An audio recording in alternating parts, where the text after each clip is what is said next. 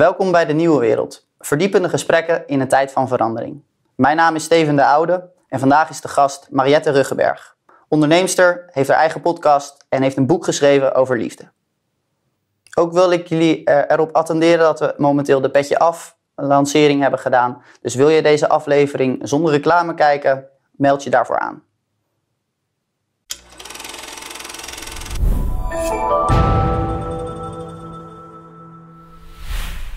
Leuk, Mariette, dat je er bent. Ik uh, keek al even uit naar het gesprek. Ik, um, ik heb je niet voor niets uitgenodigd. Um, afgelopen jaar ben ik eigenlijk steeds meer in mijn relatie ook terechtgekomen bij jouw podcast.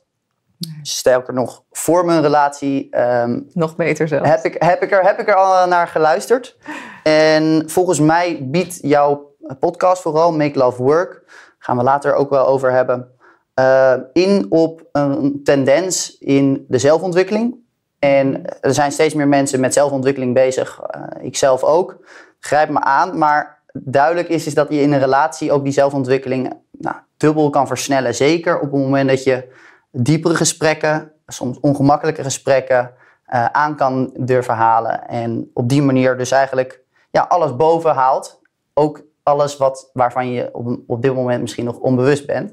Ja. Dus uh, super leuk.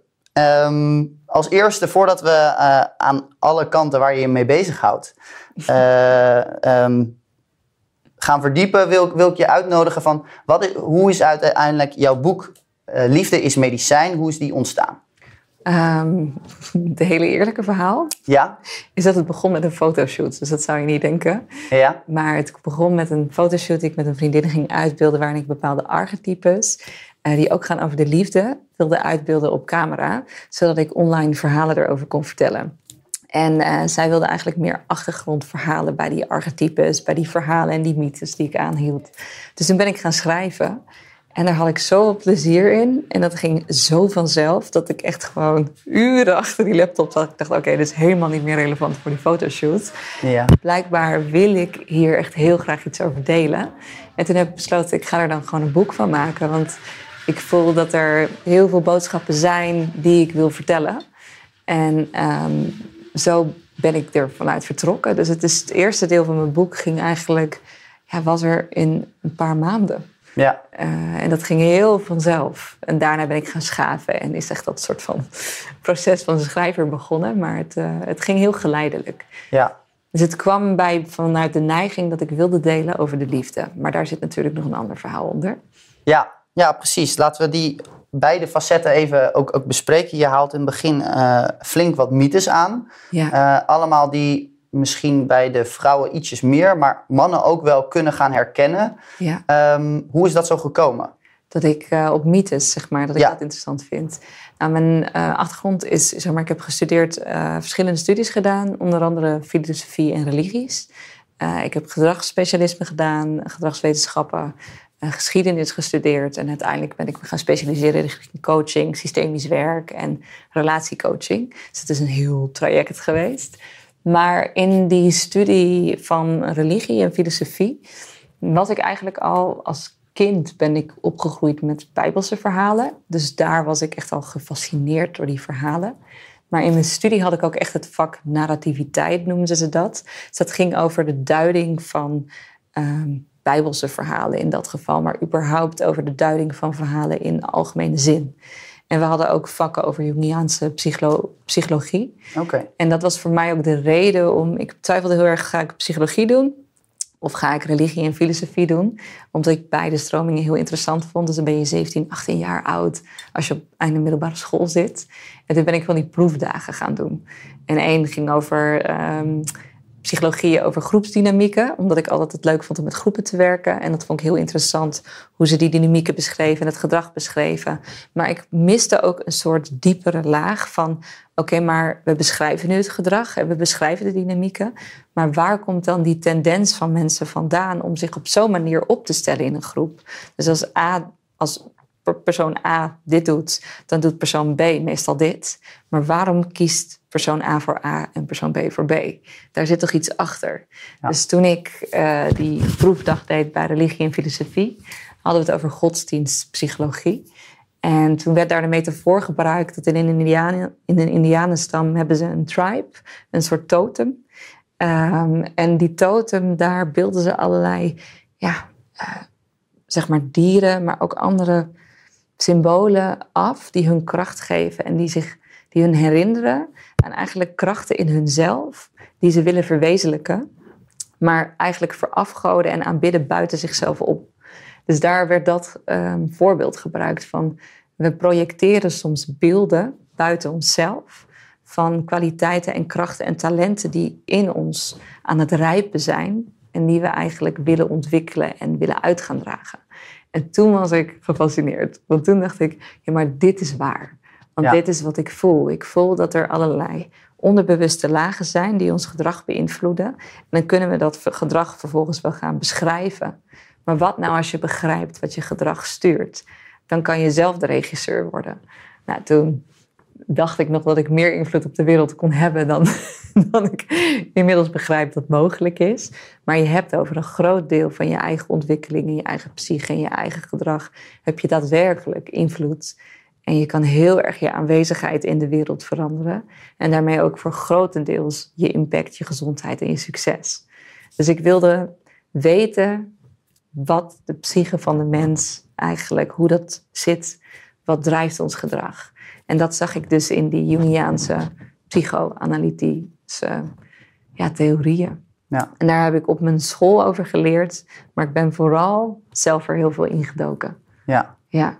Gaan kijken hoe diverse mythes, verhalen van toepassing waren op jou, wat ze dan uh, raakten in je. Precies. Ja. Um, komt eigenlijk ook een andere vraag op. Hoe, uh, stel je hoort dit, hoe zou je juist mythes dus kunnen gebruiken uh, naast jouw boek lezen? Ja. Want daar komen mooie verhalen in terug. Hoe, hoe zou je dat kunnen toepassen? Of... Ja, ieder verhaal, of het nou een mythe is, of dat het een normale Hollywoodfilm is. Want ik kan ook niet normaal naar Hollywoodfilms kijken. Je hebt natuurlijk wel films waar het moeilijk is om diepere lagen te vinden.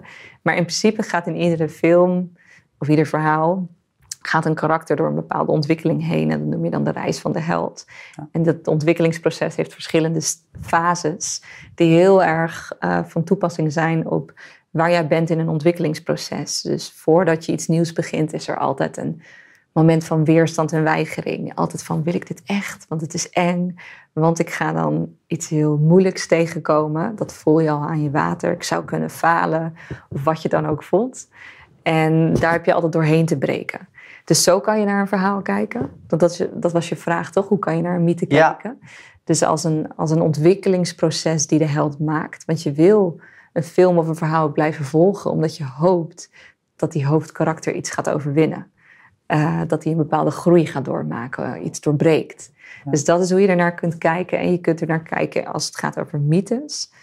Dat het gaat over, ja, dat noem, ik noem dat een blauwdruk van de ziel dat als je ervan uitgaat dat we allemaal, de natuur is allemaal op een bepaalde manier ontworpen. Dat je gewoon merkt van bepaalde patronen of formules, die komen steeds terug in net een andere vorm. Zo kan je dus ook kijken naar de ziel, dat die ook uit een soort standaard blauwdrukken bestaat. Die gemengd met elkaar zich steeds net op een andere manier uiten. Maar wat zijn dan die bouwstenen of die blauwdrukken van de ziel?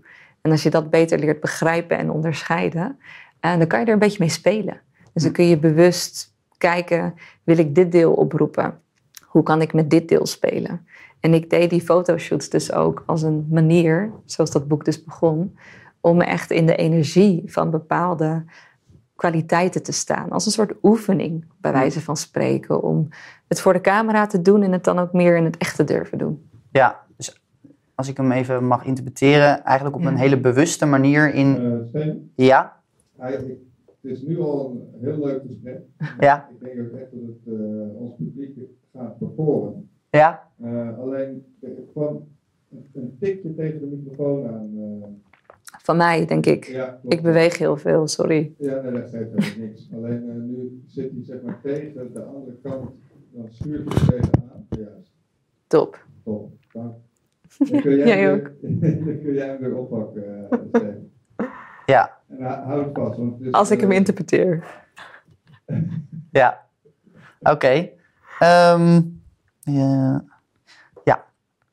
Nou, als ik hem dan even bewust mag interpreteren. Uh, volgens mij ging je in die fotoshoot dus eh, eigenlijk op een bewuste manier die archetypes doormaken? Of een, Ja, een beetje meer in die energie stappen? Precies. En mogelijk als gevolg daarvan ook een soort van daardoor makkelijker herkennen wanneer het in het echte leven op een onbewuste manier zou, zou zich uiten? Of, Ja, je kunt het gewoon zien als kwaliteiten die je in jezelf wil ontwikkelen. ja, Dus op het moment dat je die kwaliteiten meer durft te uiten, door er niet alleen over te spreken dat je het wil, of jezelf intellectueel erin te verdiepen van wat, wat voor kwaliteiten zijn dat en hoe uit, dat- uit dat zich in mijn leven, kun je door eh, het uit te gaan beelden het meer voelen.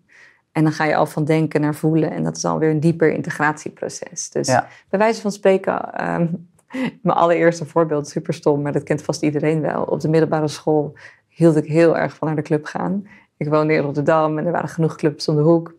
Tenminste, ik woonde net naast Amsterdam. Eh, Rotterdam bedoel ik, in een dorpje. En eh, ik keek gewoon altijd naar MTV en TMF. En dan dacht ik, oh my god, ik wil echt zo'n reggaeton ding na kunnen doen. Dus alleen dat al, weet je wel, dat je die dansmoves gaat oefenen. En dat ik dan een soort van de club Mariette probeerde te channelen. Dat ik niet alleen in de club kon staan als een lief meisje. Maar Mm. ook een klein beetje als een wilde vrouw. En dan ben je aan het spelen met energieën. Dus Ja. ik denk dat ik hem zo op deze manier heel concreet maak. Wilde vrouw is natuurlijk ook een archetype. Maar dat is wat anders dan het aangepaste lieve meisje, wat ik natuurlijk vooral thuis liet zien. ja, Maar dan moet je wel een beetje oefenen met dat gevoel van een andere kant in jezelf. Ja. Dus ging ik gewoon thuis al die videoclips zo. eh het was niet zo, dat was maar hele andere moves. ja. Nou, ik denk dat dat heel mooi aansluit bij ehm, als, als kijkers ook het gevoel hebben van oké, die archetypes, ik begin het een beetje te begrijpen. Dat ze dan eigenlijk zouden moeten worden uitgedaagd om te kijken wat voor soort verschillende archetypes er zijn. Mhm. En mogelijk ook wel een soort van voelen van nou, hierin stap ik nog te weinig in die energie of, of de kwaliteiten die daarbij uitkomen. Ja. En dat je dan misschien wel dat soort mythes, verhalen, eh, films kan gaan kijken om eh, die kant op te stappen. ja, om dat wel een beetje te voelen in jezelf. Ja. Bijvoorbeeld. Ja, mooi. Nou, dat was eigenlijk onderdeel 1 van hoe jouw boek is ontstaan. Onderdeel 2 is, nou, de titel is Liefde als medicijn. Ja. Eh, dat is, daar zit ook echt een intentie achter. Zou je daar ook meer over kunnen vertellen? Ja, dat is een heel persoonlijk verhaal. Ik heb veel meegemaakt in de liefde. En eh, heel veel mooie dingen, gelukkig. Maar ook heel veel liefdesgedag moeten zeggen. Dus altijd als je mooie dingen meemaakt, is er ook vaak een andere kant van de medaille. Dat er ook een verdrietige afscheid is. Niet dat de afscheid lelijk was tussen mij en mijn exen. Maar het is altijd moeilijk om iemand achter te laten. Dus ik heb veel mooie en diepe relaties gehad. En ik heb mezelf soms afgevraagd, wat gebeurt er dan bij mij in een relatie? Dat ik elke keer ervaar dat ik een mooier en groter en rijker mens ben geworden. Terwijl ik ook wel eens van vriendinnen hoor dat ze, ja, hoorden toen in die tijd. Ik heb inmiddels wat meer bewuste vriendinnen, maar ja, dat, dat gebeurt iedereen ook, of, ook, als je niet, als, je ook als je wel bewust bent. Maar dat ze eigenlijk beschadigd zijn door een relatie. Of dat ze er onzekerder uit zijn gekomen. Of slechter eigenlijk van zijn geworden. En dat kan iedereen natuurlijk overkomen. Dus ik wilde gewoon ontcijferen van wat maakt nou dat je een succesvol team bent als een relatie. En wat maakt nou dat je, of je nu samen verder gaat of niet, uh, elkaar rijker en mooier en liefdevoller en bewuster achterlaat. Want dan heb je in principe nooit echt iets verloren. Wel tijdelijk iets, maar je, je staat niet met lege handen in die zin. Je wordt rijker, vervolg je je pad. Ja. Dus ik ben gaan analyseren van wat gebeurt er nou in mijn liefdesleven. En wat weet ik over liefde en relaties en technieken, wat ik daarvan heb geleerd in mijn studies. En hoe kan ik daar een soort handboek van maken voor mensen die interesse hebben in een, in een bewuste relatie. Ja. Nou, de titel bij mijn eerste gesprek was onder andere verantwoordelijkheid nemen over je eigen gezondheid. En ja. dit sluit daar eigenlijk ook wel een beetje bij aan. Van ja. Dat ook de liefde, en tuurlijk je kan pech hebben en uh, misschien ook wel een stukje karma, dat, dat, het in de sterren misschien staat of dat vooraf bepaald is.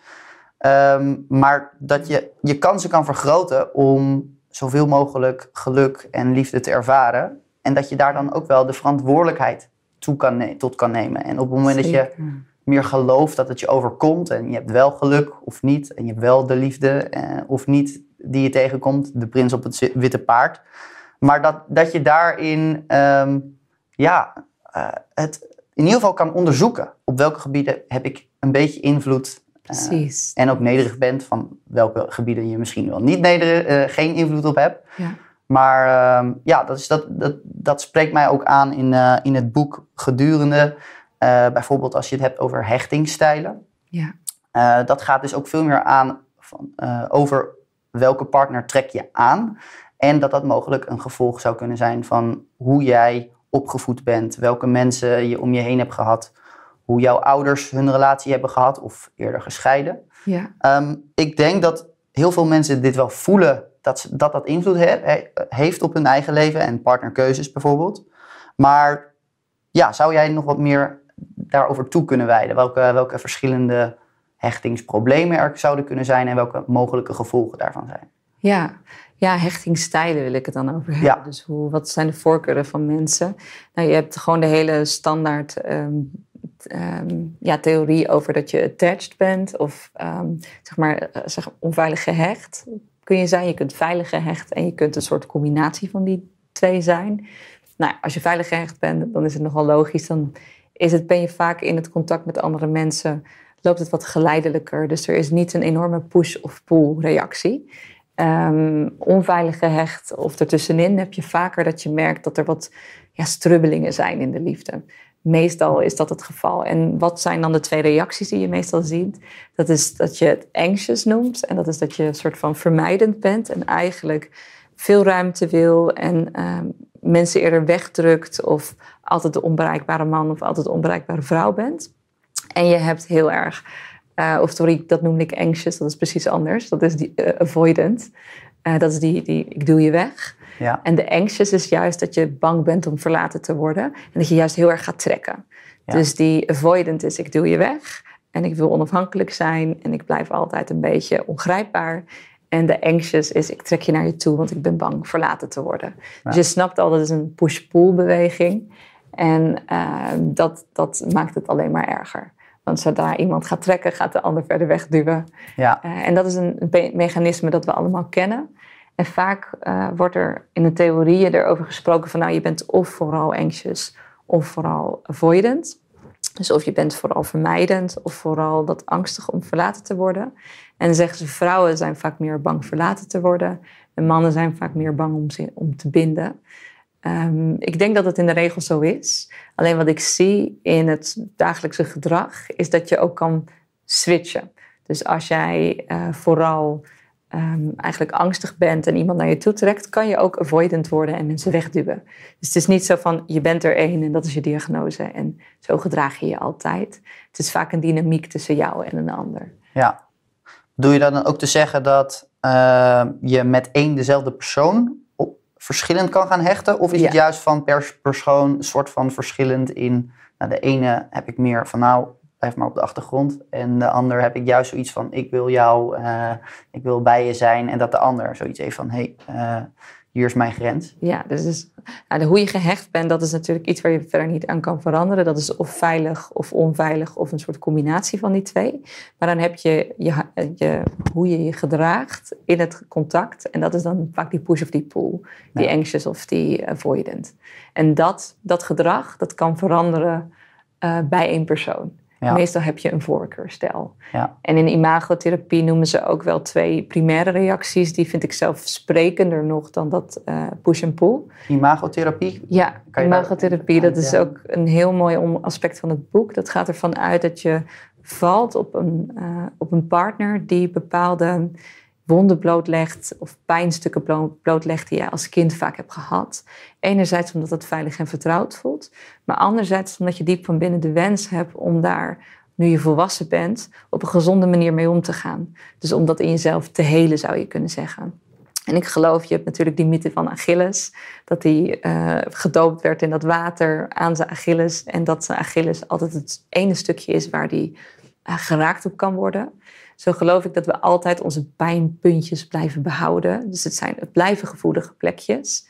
Alleen er is best wel een verschil wanneer je soort van in een open wond drukt. Dan brult iemand echt. Of wanneer je op een litteken drukt en dan doet het gewoon, is het gewoon niet zo prettig. En op het moment dat je nog niet echt hebt doorvoeld wat een bepaalde pijn voor jou heeft betekend, dan ben je zo'n brulaap. dus dan, dan reageer je heel heftig en soms ook heel uh, intens in een relatie. Dus er kan iets heel kleins gebeuren, maar je krijgt ineens een soort van bam. Uh, ontstaat er een enorm conflict. En vaak is dat omdat iemand een bepaalde pijn uit de jeugd nog niet heeft doorvoeld. En uh, met de Upstarter geven we onder andere een relatiecoachopleiding wat hierover gaat. Maar ook een systemisch werkopleiding. En daarin is eigenlijk het principe dat alles is op zoek naar bestaansrecht. Dus als iets niet is gevoeld uh, en niet is benoemd en niet is aangekeken, blijft het terugkeren in je leven tot je het aankijkt, tot je het benoemt en tot je het doorvoelt. En dan zal het altijd nog een Achilleshiel blijven, maar het is niet meer zo'n onbewust sturende kracht in je leven. En dat is eigenlijk de uitnodiging van imagotherapie en de uitnodiging van dit boek. Van onder andere, want het gaat ook over erotiek een klein stuk, maar het grootste deel gaat over als je elkaar zo triggert in een relatie, ga op zoek naar welke pijn zit daaronder.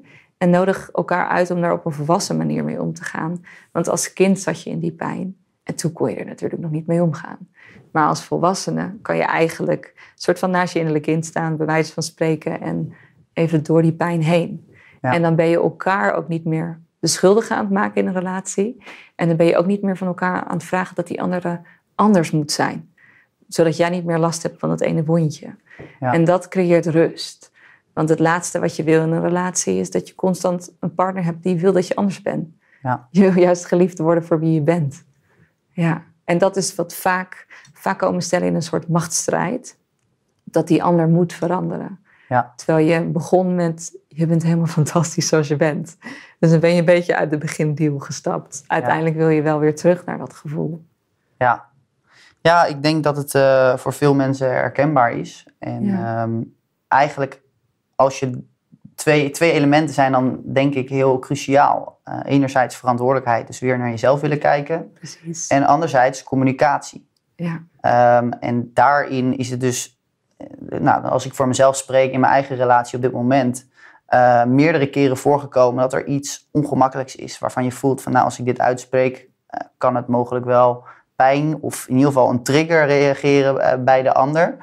Um, maar ik heb ook ervaren dat juist op die momenten dat als je het wel vertelt, en ja, ik noem het dan radicale eerlijkheid, dat woord gebruik ik ook, dus oh, I like it. Oh ja. ja. Um, en dat je dan dus alles eruit krijgt. En dan kom je erachter dat die ander, dat je inderdaad iemand triggert daarmee, maar dat ze of hij er mogelijk juist iets kan uit gaan halen. En dat er ja, gewoon letterlijk een, een, een medicijn of, of een, een heling komt bij het feit dat je het ongemakkelijke hebt uitgesproken en hebt aangekaart.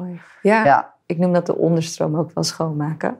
Dus er zit altijd dat wat niet aangekeken en niet wordt gevoeld of benoemd, zit in de onderstroom. En dat stuurt eigenlijk je relatie. Het creëert ook heel veel spanningen. Ja. Want wat doet het voor je relatie dat je dit nu doet? Dat je juist de onderstroom schoonmaakt, radicaal eerlijk bent en een beetje juist die confrontaties wel aangaat. Ja, ik. Ehm, ja, ik kan eigenlijk niet, niet anders zeggen dat, dat het het uh, heel snel schoonmaakt. Dus uh, je wordt ook bedrevener in het feit van of je voelt of de relatie stroomt. Um, ja. of, of, en, en dat er soms ook een momentje is dat het, dat je, ja, het voelt niet 100%. En dan, uh, als, het, als ik niet het gevoel heb dat het bij mij ligt, dan zeg ik ook wel eens van, goh, hey, ik voel hem niet helemaal. En dan uh, vraag ik, is er wat? Heeft het met mij te maken? Of, of, of is, er, is er wat gebeurd? En uh, ik heb er wel eens naast gezeten, maar dan is het alsnog een uitnodiging tot een goed gesprek. Precies. En uh, juist op de momenten dat ik er wel goed bij zat, en zij heeft dat ook af en toe bij mij, ja, dan komt er een helend gesprek aan. En tot nu toe is dat alleen maar nog maar verstevigd, waardoor je sterker in je relatie staat. Ja, heel mooi. En vaak vermijden mensen die dingen, want dan denken ze, oh, dan krijgen we bonje en dan gaat het niet goed. Ja. Maar het, dat is een self-fulfilling prophecy, want juist als je al die dingen in de onderstroom uh, laat, dan zit je in een heel gespannen relatie waar je constant op, op eieren loopt. Ja. Uh, en waar je niet helemaal je, voor je gevoel jezelf kunt zijn. Ja. Dus het is, um, ja, het is even door de pijn heen. En dan ontstaat er juist iets heel moois. Ja, Nou, dan komen we eigenlijk ook meteen bij jouw podcast, Make Love Work. Dat is ook Ja. weer de titel, dus dat, daar zit ook al het, klein werkwoord element in. werk in. Ja, eh, je, je kan er eh, je best eh, voor doen. Ehm, wat mij aangrijpt, en het, door het beluisteren van die afleveringen voor mezelf, en soms deed ik het wel met mijn vriendin, ehm, word je gewoon uitgedaagd om überhaupt over die dingen van, om, om over de dingen na te kijken van hoe raakt dit mij, hoe zit ik hierin. Ehm, is dat ook eigenlijk de bedoeling dat je het doet eh, met die insteek? Hoe is de podcast eigenlijk ontstaan en wat is het doel ermee? Dat probeer ik te vragen. Ja, nou bij mij ontstaan dus de meeste dingen op een hele grappige manier. Dus van een fotoshoot kwam een boek.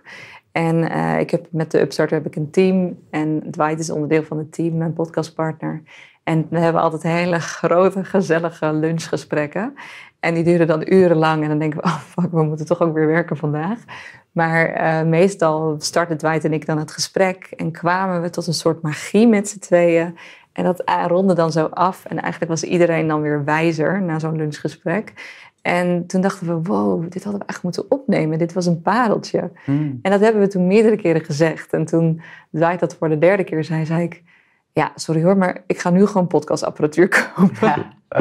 En we gaan het maar gewoon doen. Ik snap niks van technologie, dus dat stuk, dat pakt Dwight gelukkig op. Maar zo is het begonnen. Ja, En de, de gesprekken tijdens de lunch gingen altijd over de liefde.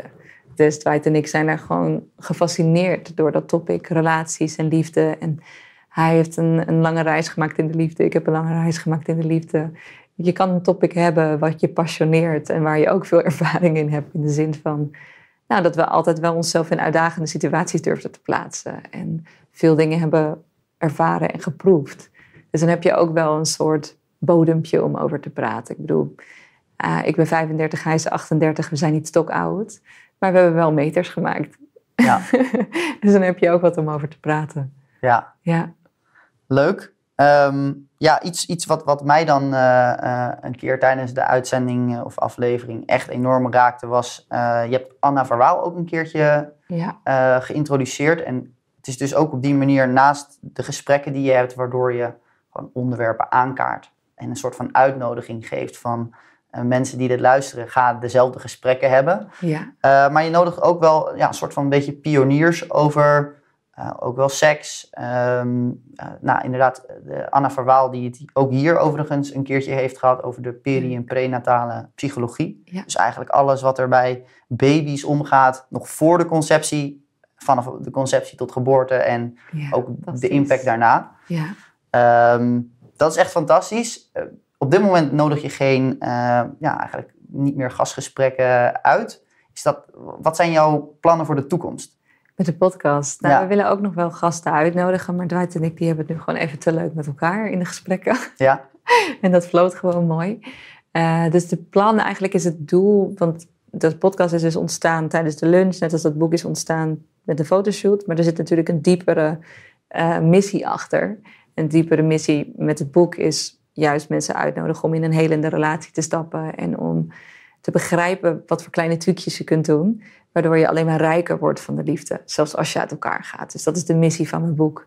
En ook om dat als levens, ja, zienswijze te hebben in het leven. Dat je alles in liefde kan ontvangen. Dat is de kernboodschap van het boek. Dat als je wat er ook gebeurt tussen jou en je partner of tussen jou en het leven in liefde ontvangt, is er eigenlijk altijd iets wat je rijker kan maken. Nou, en met de podcast, um, ik kan niet voor Dwight precies verwoorden wat zijn doel is. Ik weet dat Dwight altijd uh, nieuwsgierig is en wil dat je je geest verruimt. En zeker op dit topic is hij gepassioneerd om mensen. Hij zegt ook wel. Um, mensen te laten ervaren dat je vreemde gedachten niet zo vreemd zijn. En dat taboes gebroken mogen worden. Dus dat is een onderdeel van zijn missie en mijn missie. En wat mijn missie is ook om een stem te laten horen in een soort ja, politiek debat of in een maatschappelijk gesprek. Ik noem dat ook wel een geestelijke nalatenschap. Dat um, we mogen transformeren naar hoe ik dat zelf noem, dat is nog heel abstract, een hogere vorm van bewustzijn in liefde. En uh, ik zie dat er drie fases zijn in de liefde. Um, en, en, onze generatie staat op een soort interessante uh, ja, soort van, van, transitie naar de derde fase in de liefde. En de eerste is die traditionele um, ja, afhankelijkheidsrelatie, waarbij de man vooral uh, voor het eten zorgt, eh, het huis maakt, eh, geld binnenhaalt. En de vrouw met name voor de opvoeding. En dan zit je dus heel erg in, oké, wat is de traditionele mannenkracht en wat is de traditionele vrouwenkracht en hoe zijn we een team?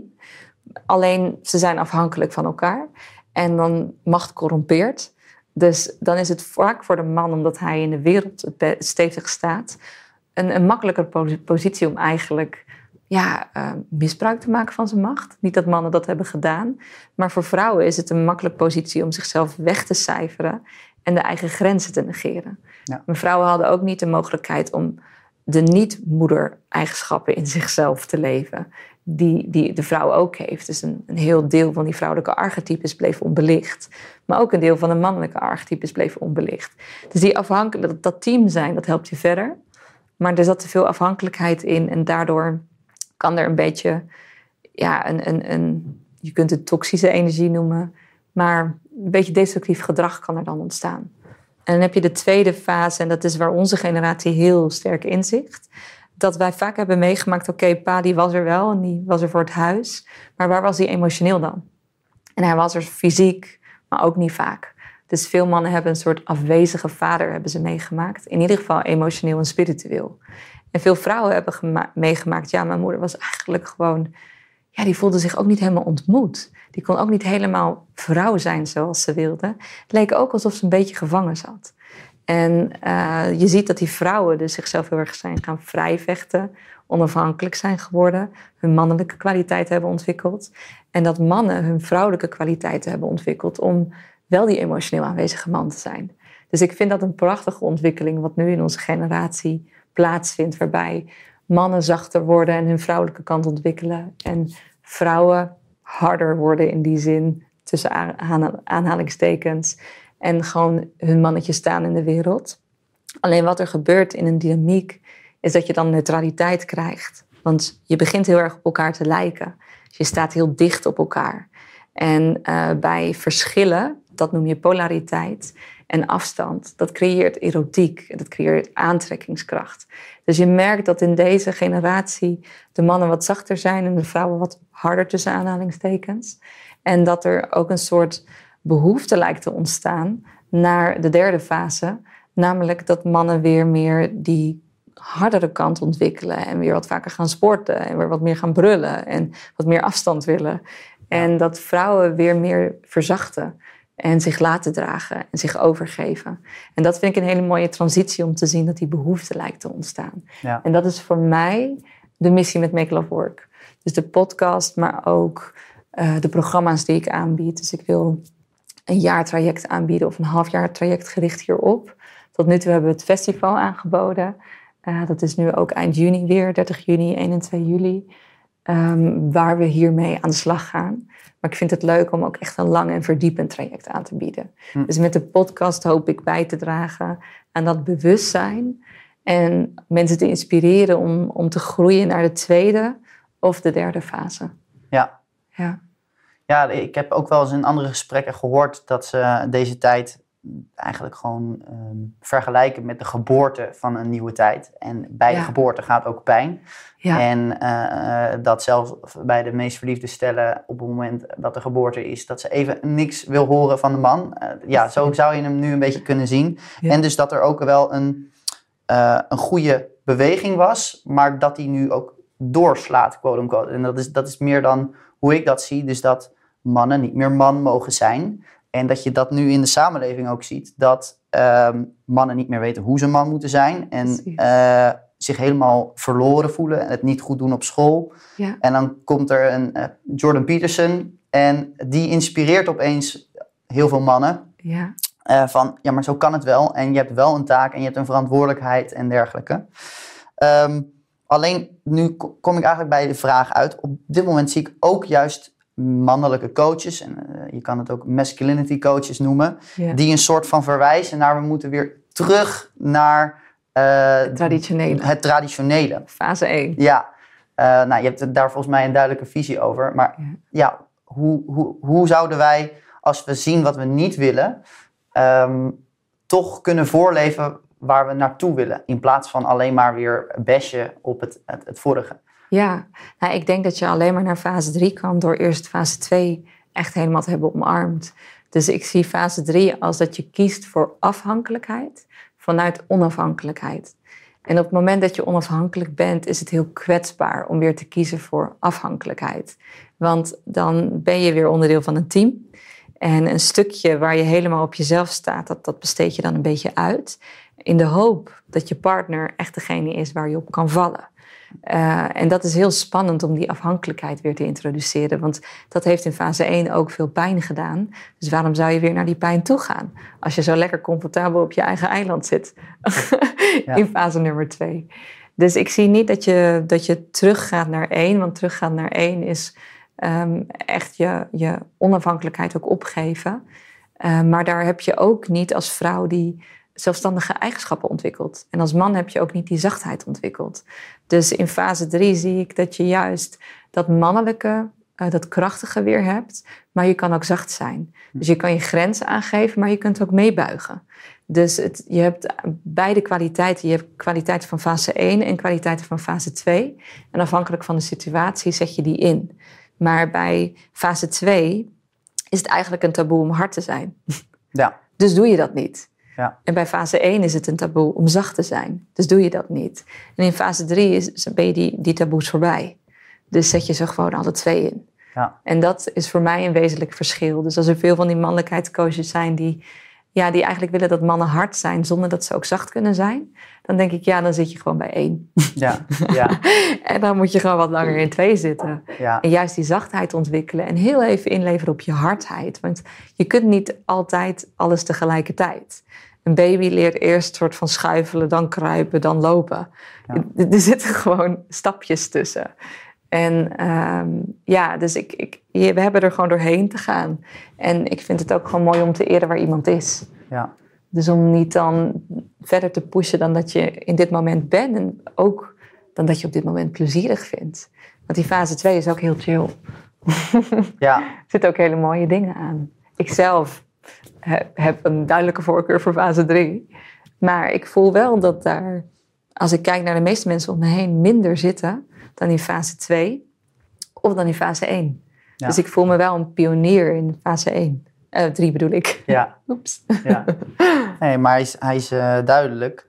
Um, rijst bij mij ook de vraag, komt eigenlijk voort uit het gesprek vorige uh, die ik heb gehad met Dennis. Ja. En toen benoemden we ook wel een keer van ja, maar we leven wel in een wereld waarin mannen moeilijk bij hun gevoel komen. En Ja. dus als je vraagt van goh, wat, hoe voel je nu, daar komen ze niet makkelijk bij. Nee, En dat is wel een soort van eerste vrouwelijke kwaliteit. ehm, die je hebt te ontwikkelen. die, die, je- die je wel moet ontwikkelen. Anders kun je niet naar 3. Ja, oké. Dus dan kun je nog net zo hard schreeuwen, gaan naar die sportschool.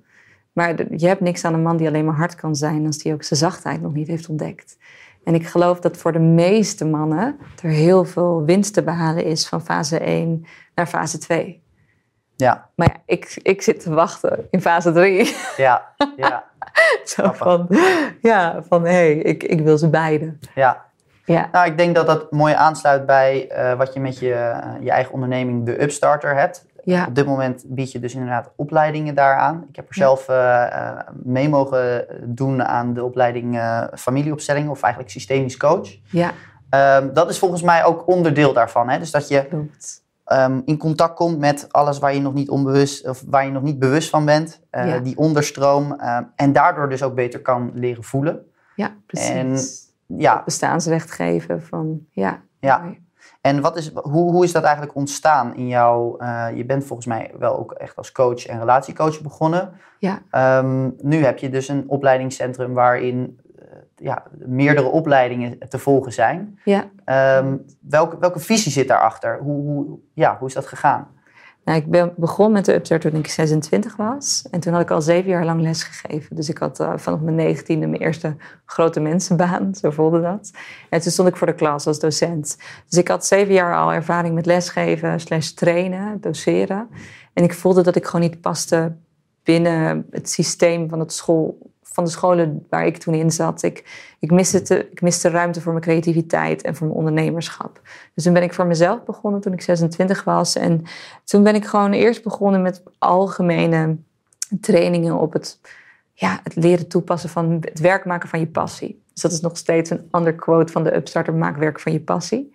Maar later pas voelde ik, toen ik meer ervaring had, ben ik echt gaan ehm, mijn expertise gaan stoppen in opleidingen.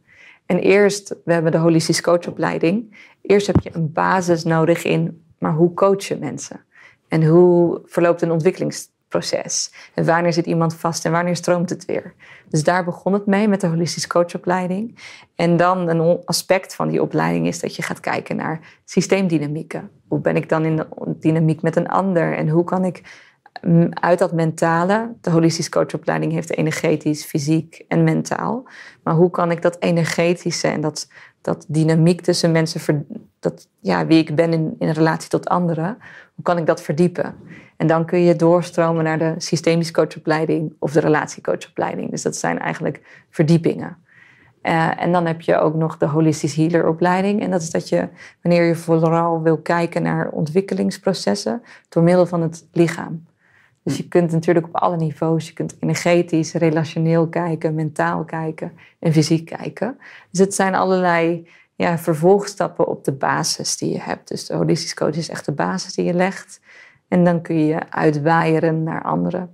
En er komt ook een ademcoachopleiding nog aan. Oh. Ja, dus dat, is, dat wordt de nieuwste. En er is een trainersopleiding op het moment dat je merkt dat je naast coachen ook wil trainen. Hm. Omdat soms het best wel intensief kan zijn om constant één op één gesprekken te voeren.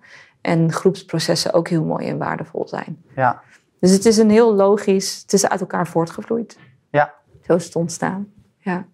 Mooi. Ik denk dat het uh, uh, ja, in ieder geval bij iedereen wel uitnodigt om überhaupt eens te kijken van goh, waar, waar zit mijn hart, uh, waar zit mijn passie en ja. in ieder geval kleine stapjes kan, uh, kan gaan maken in nou, wat houdt mij nu nog vast om die passie uh, te leven. Ja, um, leuk. Ja, ik, ik, jij zit in die derde fase, beschrijf je. Of tenminste, daar probeer je ook, ook wat te zijn. Sluit denk ik ook een beetje aan bij het feit dat je, je hebt een eigen kaartdek ontwikkeld. Ja. Um, en daar zit ook echt wel een, uh, een artistieke kant, kant aan. Dus je, jij, je maakt je eigen kunst. Ja. En ja, ik herken dat wel, ook bij mensen om me heen, dat het een soort van omarming, jij als vrouw zijnde, uh, van die vrouwelijke energie uh, yes. ook daarbij is. Ja, klopt. Um, ik denk dat het ook wel moeilijk is geweest om, om of tenminste niet helemaal vanzelf kan, uh, zou zijn gegaan. Omdat we leven toch nog in een wereld waarin anderen dat een soort van, nee, dat moet je niet doen, dat mag je niet meer doen, niet meer creatief zijn. Dat is zo stereotyp. Ja. Hoe heb jij dat uh, doorgezet bij jezelf? Ja, ik ben eigenlijk altijd al creatief geweest. um, niet, ik heb mezelf niet altijd artiest genoemd. Het was een hele drempel om daar overheen te komen om dat te doen. Net als dat het ook lange tijd duurde voordat ik echt durfde te zeggen, ik ben een ondernemer. Hm. Uh, dus ik denk dat toen, toen ik mijn eerste kaartspellen verkocht en mijn eerste abstracte schilderij heb verkocht, toen dacht ik, oké, okay, nou, nu durf ik het te zeggen. Ja. maar we zijn allemaal creatief in wezen. We zijn allemaal ondernemend in wezen. Um, maar wat er zit op creativiteit en ondernemerschap zit gewoon een blokkade. Namelijk dat je uh, bang bent om fouten te maken of bang bent om uh, voor afwijzingen of voor gezichtsverlies. Dus als je iets creëert, of het nou je eigen onderneming is of een schilderij, zijn we gewoon ten diepste bang dat dat wordt afgewezen of niet wordt ontvangen. En ik denk dat dat een blokkade is die iedereen heeft op creativiteit. En, um, en dat er een stukje zit van ja, maar als je een schilderij maakt, waar, waar dient het dan toe? Hmm. ja. en dat is het meer het omarmen van het vrouwelijke. Het vrouwelijke gaat vooral in mijn beleving over mogen zijn en uh, mogen beleven en ervaren. En in principe, je kunt in gesprek gaan door middel van die afbeeldingen met elkaar. En dat roept gewoon een ervaring op of een verbinding op. En dat is al een doel op zich, om gewoon te mogen zijn. En ik denk dat dat een stukje is wat vrouwen weer mogen terugclaimen. Dat ze weer meer mogen zijn in plaats van alleen vechten voor hun plek en hun mannetje staan. Dat we weer gewoon, vandaag doe ik helemaal niks, want de man die regelt. Ja. Dat lijkt mij dus heel erg chill. en laat mij maar gewoon een dagje schilderen, wat ik ook doe. Ja. En inmiddels zijn mijn bedrijven zo ontwikkeld, de Upstarter, dat ik ook de luxe heb dat ik niet... Ik, ben, ik heb mezelf bijna helemaal misbaar gemaakt in het bedrijf. Dus ik heb ook veel meer ruimte voor mijn vrouwelijke Ja. kant. Maar desondanks is het chill als er dan ook nog een man naast staat. Waardoor ik nog meer mag zijn en levendigheid mag brengen. Ja. Ja. En wat is dan, eh, even snel, wat is dan een, een, misschien wel een mannelijke talent, kracht, eh, activiteit die zij Ah. eh, ook snel, als ze misschien in fase 2 net op de drempel zitten naar fase 3, wat zouden zij dan wat meer mogen doen? Mannen, bedoel Ja. je? Ja, die willen dan echt van betekenis zijn. Dus die willen juist eh, de vrouw dienen, maar ook eh, de maatschappij dienen. En die bieden een structuur en een solide basis vanuit kracht. Dus vandaar dat mensen ook zitten op sport en goed eten. En, mm, je hebt krachtig te zijn, mentaal en fysiek en emotioneel, om space te kunnen houden. Zodat daarin andere mensen gedragen worden. Ja, En wat je ervoor terugkrijgt is eh, hele fijne, zachte, leuke, vrolijke vrouwen. die heel veel levendigheid brengen in huis, op welke manier dan ook. En kinderen op het moment dat je dat ook wil, die vrij zijn en kunnen groeien. ja, Dat is echt de krachtige mannelijke energie. Die heeft een purpose en die neemt verantwoordelijkheid. En die staat en die biedt de ruimte. Die houdt de ruimte veilig en die begrenst hem. En beschermt hem. Eh, en dat is heel mooi, want dan kan de vrouw veel meer zijn. ja. En, die, ja. En daar heb je ook profijt van hoor. Mooi. ja, ik, ik, ik herken het helemaal. En dat gaat bij mij een stukje aan van dat je een missie hebt en dat je daar vol voor gaat. Maar dat het niet alleen, ehm, ja, een beetje plat gezegd, de wordt rijk in, eh, in drie jaar met, met dit en dit en dit. Maar dat je voelt dat je onderdeel wel bent van de maatschappij. En dat jij een, een ontwikkeling ziet van oké, als ik die zou kunnen stimuleren, dat je daarin ja, eh, van, van, van, ja, kan gaan dienen. Precies. En volgens mij maken we hem dan mooi rond, want dat Ja. komt uit of bij de warrior archetype of de koning. Hè? eh, De Ja. koning is, eh, wordt misschien een beetje als een leider puur gezien, maar de koning is ook die vruchtbare aarde om zich heen kan, kan brengen, zodat het vol kan floreren. Ja. En ja, ik, ik vind hem mooi op deze manier afgerond. Ik ook. Dankjewel voor de, het gesprek. Ja, ja. Het is eh, voorbij gevlogen. Ehm, mooi voor de kijker. Op het moment dat jij eh, meer van Mariette's werk wil eh, volgen, volg de podcast Make Love Work. En ze heeft dus ook haar eigen boek Liefde als Medicijn. Dus op het moment dat jij meer in contact wil komen met hoe komt het nou dat we elkaar zo triggeren op verschillende momenten, lees een keertje dat boek en laat het een inspiratiebron zijn voor diverse eerlijke gesprekken. En natuurlijk, op het moment dat we zijn eh, klaar. eh, ik wil jullie bedanken voor het kijken eh, van de hele video. En hopelijk tot snel. Yes, tot snel. Voor mij niet, maar Nee. toch leuk. ja.